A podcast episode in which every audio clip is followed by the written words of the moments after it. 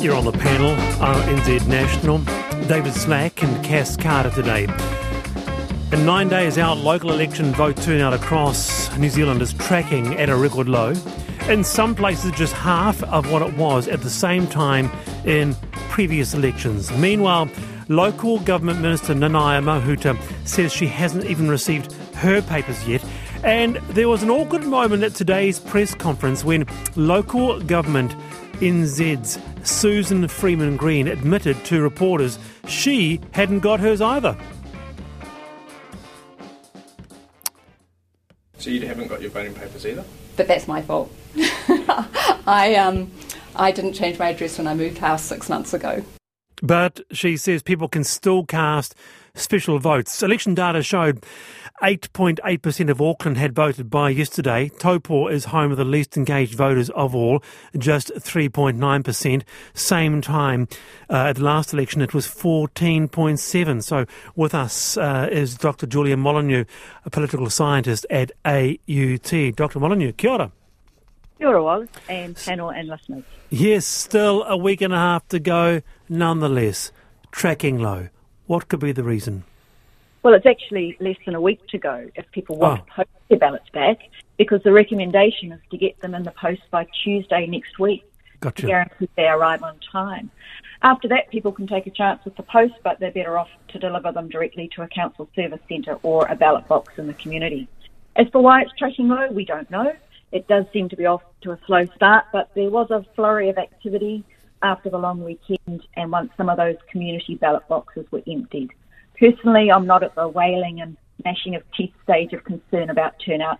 Okay. There's been a lot of media coverage this week worrying about it, and I hope that coverage prompts people to get on with it.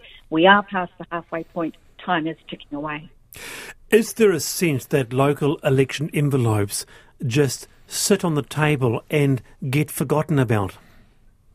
Anecdotally, yes, that is true. And we also do need some time to do our voting because the ballot's complex. We've got a lot of decisions to make and sometimes there's not a lot of useful information. So we need to set aside the time and have the right headspace to fill it out. And that might not be as soon as the ballot turns up. Is this trend local, Julianne, or is it the same in other countries such as Australia? Yeah, so we have what are called lower order elections, so beneath the parliamentary or presidential level. Around the world, you tend to see a lower turnout for those than those higher order elections. So New Zealand's not unusual. Oh, okay. Well, our panellists are sure to have opinions, views and questions on this. Cass, what about you? Have you received your papers? Have you filled them in yet? I've received them and I've been pushing it around, this decision around like vegetables on a plate. But actually, it freaked me out, all the coverage, particularly today, and I thought, I really have to get onto this. But the thing is, a letter, like we've got them sitting there at the moment that for my husband, myself and my son. And he looks at this letter like it's an alien. Surely I just don't understand why we're not doing this digitally. People want things simply. And I'm sure if we had it digitally, we'd be able to just click on a box like we do with so many other things. It just feels so last century in terms of actually how you vote. So I don't know. Julia, is there a reason why we've still got this old-fashioned way of voting? Is there an issue around it? Is it a security thing? Yeah, so quite a complex area. So people recognise that the postal system is not as convenient as it used to be, and that there's a lot of people who just don't check their post boxes anymore because they do everything online, pay all their bills, do all their social communications online. And as you say, young people just don't understand necessarily how the postal system works unless it's a courier. The problem with e-voting, though, is that also creates other problems. So I think we're stuck with postal voting until we come up with something better. And online voting creates problems in itself. There is no guarantee around the security of the ballot, and the scale of a security breach could be very large, and we may also not know it's happened. And so that could undermine trust in the results of our elections. And we've kind of seen the toxic language that can be used once people can hook onto trust and start to say, but that wasn't a result we can believe in. We've seen that in the US, how that can really undermine trust in our in our institutions. So unless we can do something about that security, I don't think we're going to move in that direction. Interesting, because it's just come out. In fact, so the front page of the RNZ right now, the two front runners in Auckland's mayoral campaign are calling for an end to postal voting and the investigation of an online voting option by 2025. But then you've just raised the issue of the US, where it has been extremely fraught, and that really has raised significant issues, Julian, about what you call that idea of trust. Imagine the furor if someone questioned the online system. Yeah, so the problem people raise with postal voting tends not to be around trust. It's around the lack of convenience and the fact that it's not really fit for purpose in the way a lot of us lead our modern lives. But we don't tend to get trust questions, so online voting would introduce that as a problem. It would seem to me that's almost undemocratic. I just think we're just missing out on a whole generation of people who just won't do it. I mean, I think under 30-year-olds probably don't know how to seal an envelope. You know, that's a very big call, David. So Cas Carter calls the current system undemocratic. Oh, I do see the argument. Do you agree? No, I do see the argument, but I disagree in it, because I agree with Julian that the trust issue, if you'll pardon the grievous pun, trumps this. That really is that profoundly stands to undermine the integrity of the system, that erosion of trust, and that's a terrible place for democracy to go. I think that people under 30 might maybe find it unfamiliar and difficult, but I'm not sure that necessarily needs to be to count as a fatal flaw. No, what I'm getting at is I want to see some numbers after this election about under 30 turnout, if we can have them, and see if in fact we do have a problem or not. Bearing in mind too, of course, that there's a historic tendency for older people to vote in local body elections to a greater extent anyway. Sorry, I've been wittering there because I had a different proposition I wanted to make, and that was that I wanted to offer some sort of consolation to people, that there's a pleasant surprise in your envelope this time around, and that is there are no damn DHB candidates to trawl through anymore. Sure. Isn't it great? Who you don't know. And that vast, exactly, that you don't know. And I found that quite off-putting in previous elections. It was a very simple, we voted last weekend, and it was a nice, simple, straightforward exercise, because I have a very clear idea about who I want to vote for, and so did Karen. And not a whole lot to have to handle at all, and very swiftly and easily done. Okay. A lot of response here. Someone says, look, I wouldn't even know where to post a letter. So it speaks to Cass's undemocratic aspect. But Kelsey in Christchurch says, look, I'm a millennial software engineer. I would not trust online voting. Just finally, Dr. Molyneux, so where do we go from here? What research needs to happen? Because clearly it is unsustainable. I mean, if you have Taupo, the least engaged voters of all, just 3.9% have voted so far. I mean, it's extraordinary when you think about it. It is very low, and hopefully that will take off in an exponential kind of way over the next few days. So I think if we're still sitting at very low levels next week, we really should be worried. But hopefully it's just people having been distracted by an unexpected long weekend, a news hole that was full of the Queen's death, and we're only now just getting around to turning our attention to this. Okay, very good. That's Dr. Julia Molyneux, their political scientist at AUT. What about you? Have you filled yours in? Did I film it? Yeah. I was just saying that I... Of course, that's right. Yeah, yeah. Yep. But one final thought, though, and that is I can't recall local body elections that have been quite so actively and extensively covered as this one. Well, that's the irony, right? I mean, it feels like the length of the voting period is just actually at this stage seems to be dragging on. And how many debates have there been? Well, I'm not sort of saying it in the way that I'm complaining. I can't recall one being quite so lively. Now here I am in Auckland, but I'm also conscious of... That's an Auckland thing, I can tell you. I know. Well, yes, but things like Tori Whanau and Paul Eagle, and coverage I've seen about aspects of that campaign have been fascinating to me up here. Sorry, Cass. No, I was just going to say, what I've noticed this time, there's been a huge amount of mural forums. Just every night they seem to be, every day there seems to be coverage of the forum the night before, and they're all specific industries, like the arts or the transport or architecture. They go to all these forums. What are you going to do for us? So I'd be very interested to hear from you. Do you agree with Cas Carter that postal voting is in essence undemocratic? 2101 email the panel at rnz.co.nz. 4:18 Cas Carter, David Slack with me. And the cost of living, that continues to increase with little end in sight for now. So there are calls to cushion the blow, especially for families who are struggling with putting food on the table. And now the Green Party is calling for a universal weekly payment for families with toddlers of $110 a week. The Greens say they want a boost in welfare payment options. And here's the deal. They want it to be universal for people with children under 3.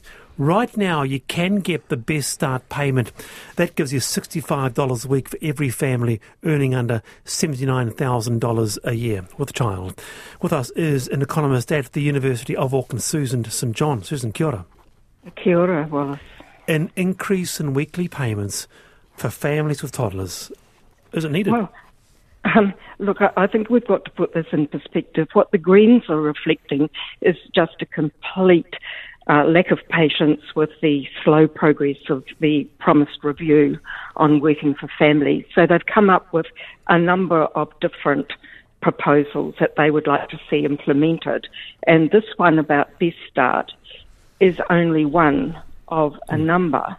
It is not necessarily the one that should be prioritised, because, as you say, it's already semi-universal if you can get it right up to $79,000. So is the Best Start still fit for purpose at $65 a week, or is this announcement really a shot across the bow that, hey, come on, it needs to increase?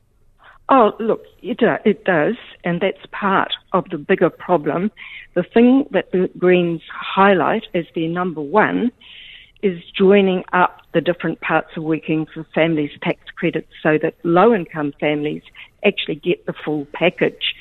So let's not lose sight of that, because that is the thing that is going to make the most difference and be the most cost-effective measure that can be done. Yeah, so what are the ideas then, just proposal here? James Shaw does say, look, Working for Family system is really quite complex. You do get people slipping through the cracks. So that idea of universality, why would you make it universal, making it available for those families that don't need it? Wouldn't that just be a waste of financial resource? Yeah, and I guess I'd be concerned about that taking priority, because universal payments, as we know, are fiendishly expensive, and it is only for children under 3. And I think it reflects a bit of nostalgia for what used to happen with the family benefit. The family benefit. Yeah, bring back the family benefit. Everyone says that. We'll get text, Susan, Adam Finitum, about the family benefit. Yes, well, look, I got the family benefit for my 4 children in 1979, and it was $6 per week per child. It was still $6 per week per child in 1991 when it was abolished. Wow.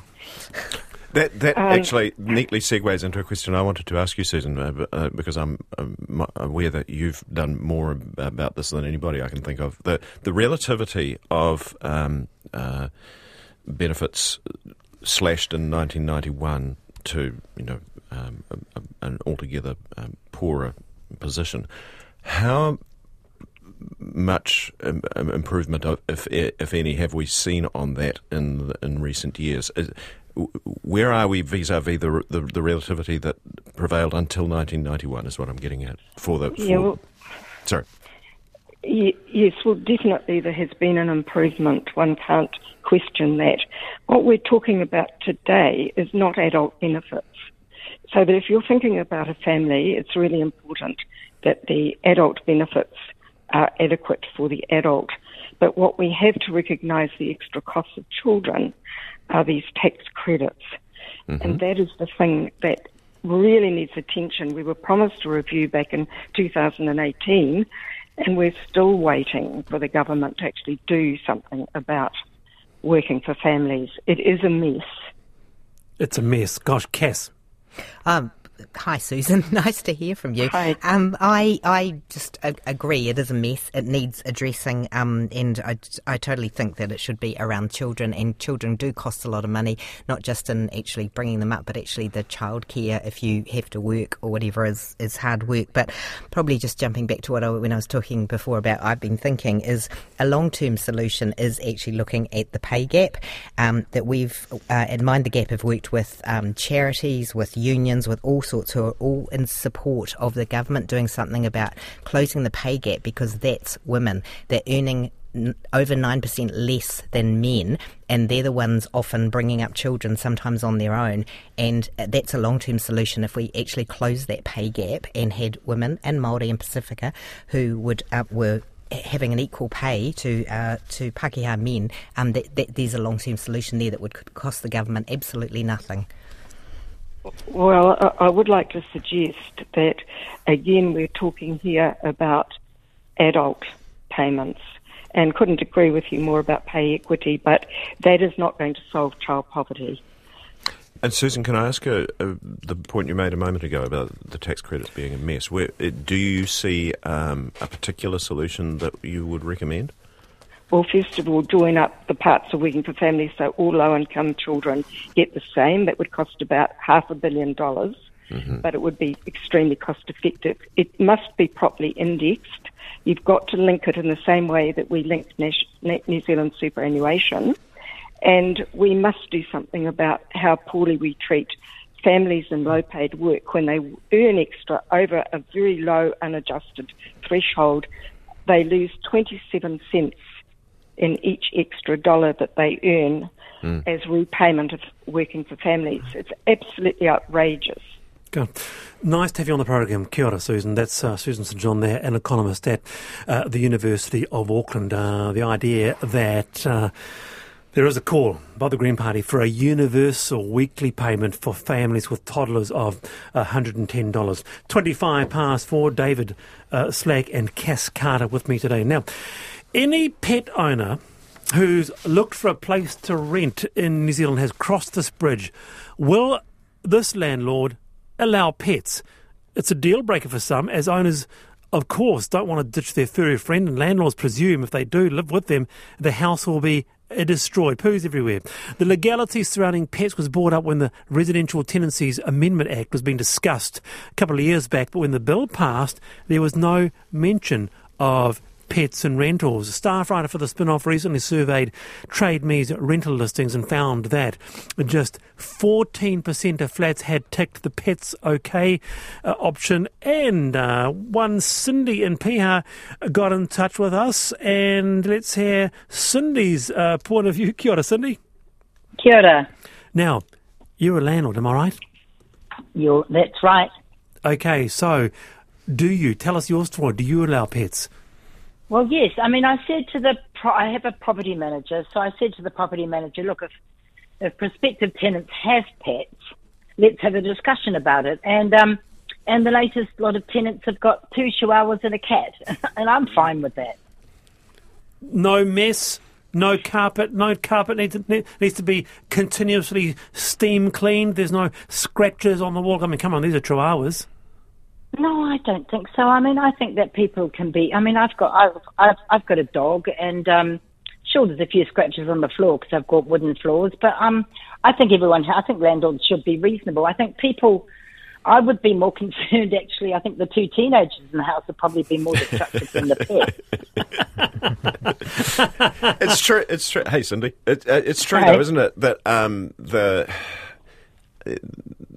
We're now in this position where a lot of people can't contemplate ever owning a house, and the notion that you wouldn't be able to have a pet, which is something that so many people enjoy doing, just seems wrong, doesn't it? Exactly. I mean, I think, you know, people who don't have pets seem quite strange to me. I think people, you know, I think everyone, you know, if you have 2 chihuahuas and a cat, I mean, honestly, I've seen I've seen the photographs of the house from inspections and things, and the chihuahuas look really cute, actually. Cass. Yeah, I think there's definitely two sides to this argument, and what's the other side then? Well, I mean, have you ever tried to get rid of the smell of cat pee? It's horrendous, and I think with tenants, when they're good, they're really good, and most of them probably are, but when they're bad, they're horrid, and that's sort of the issue. And people own property, and it's worth hundreds of thousands of dollars, if not millions, and they want to look after it. But you know, to be fair, I remember renting a property years ago, and we had a cat, and it was no pet. And we ridiculously tried to hide the cat. And in the end, the landlord actually quite loved our cat, knew its name, etc. So I think I agree with you totally, Cindy. It's about having that conversation and sort of saying to them, can you tell me your plan for how you're going to make sure these pets don't damage this place? You can see why it's become a problem, though, Cindy, can't you? I mean, you are a landlord, but, you know, cat wheeze can be, in some cases, extraordinarily hard to get rid of. These are people's one asset. It's their people's asset. It's their livelihoods. But it's also, I mean, who wants to live with the smell of cat pee? And I'm pretty sure that these tenants who'd just come from a very long-term tenancy, which the house was sold out from underneath from under them, and. I mean, I can't imagine, you know, not that many people really want to live in a house smelling of cat pee themselves. And most cats are pretty well behaved. Oh, you just accidentally lock the cat in. I've done it myself, you know, that, and next minute you've got a cat pee. I have a friend who had to have her house completely recarpeted with tenants who'd left the cats inside, and it's a massive cost. And even then, when you get it recarpeted, you still feel like you can still smell the smell of it. It's horrendous, so... I don't think it's an easy answer. There was, back on a radio station we both used to work on, Wallace, there was this woman who was amazing about stains, Sharon, I forget her name, from Australia. She would have an answer for this. Yep. There is nothing that can't be taken out of a house. No stain. I'll email her. Yes. Yeah, Sharon, she'll know. Where are you? Oh, very good, Cindy. So so what would you say then to other landlords who are a little bit reticent about having pets? Because look at the stats. 14% of flats on Trade Me have the pets okay option. So from landlord to landlord, what would you say? I'd say just be reasonable, you know, and meet the pets if you need to. But I think most people are pretty good pet owners in this country, and landlords need to take account of that. All right, good on you, Cindy. Thanks for being with us here on the panel. That is Cindy there, who is a landlord. So property managed to open a discussion around pets, and so her current tenants have two chihuahuas and a cat. Seems, by all accounts, a happy home. Nice. All right. Lovely to have your company. Thanks very much for your feedback. A big response regarding voting, whether or not you would like online voting. We'll try and get to some of that toward the end of the show. But for now, it's the headlines.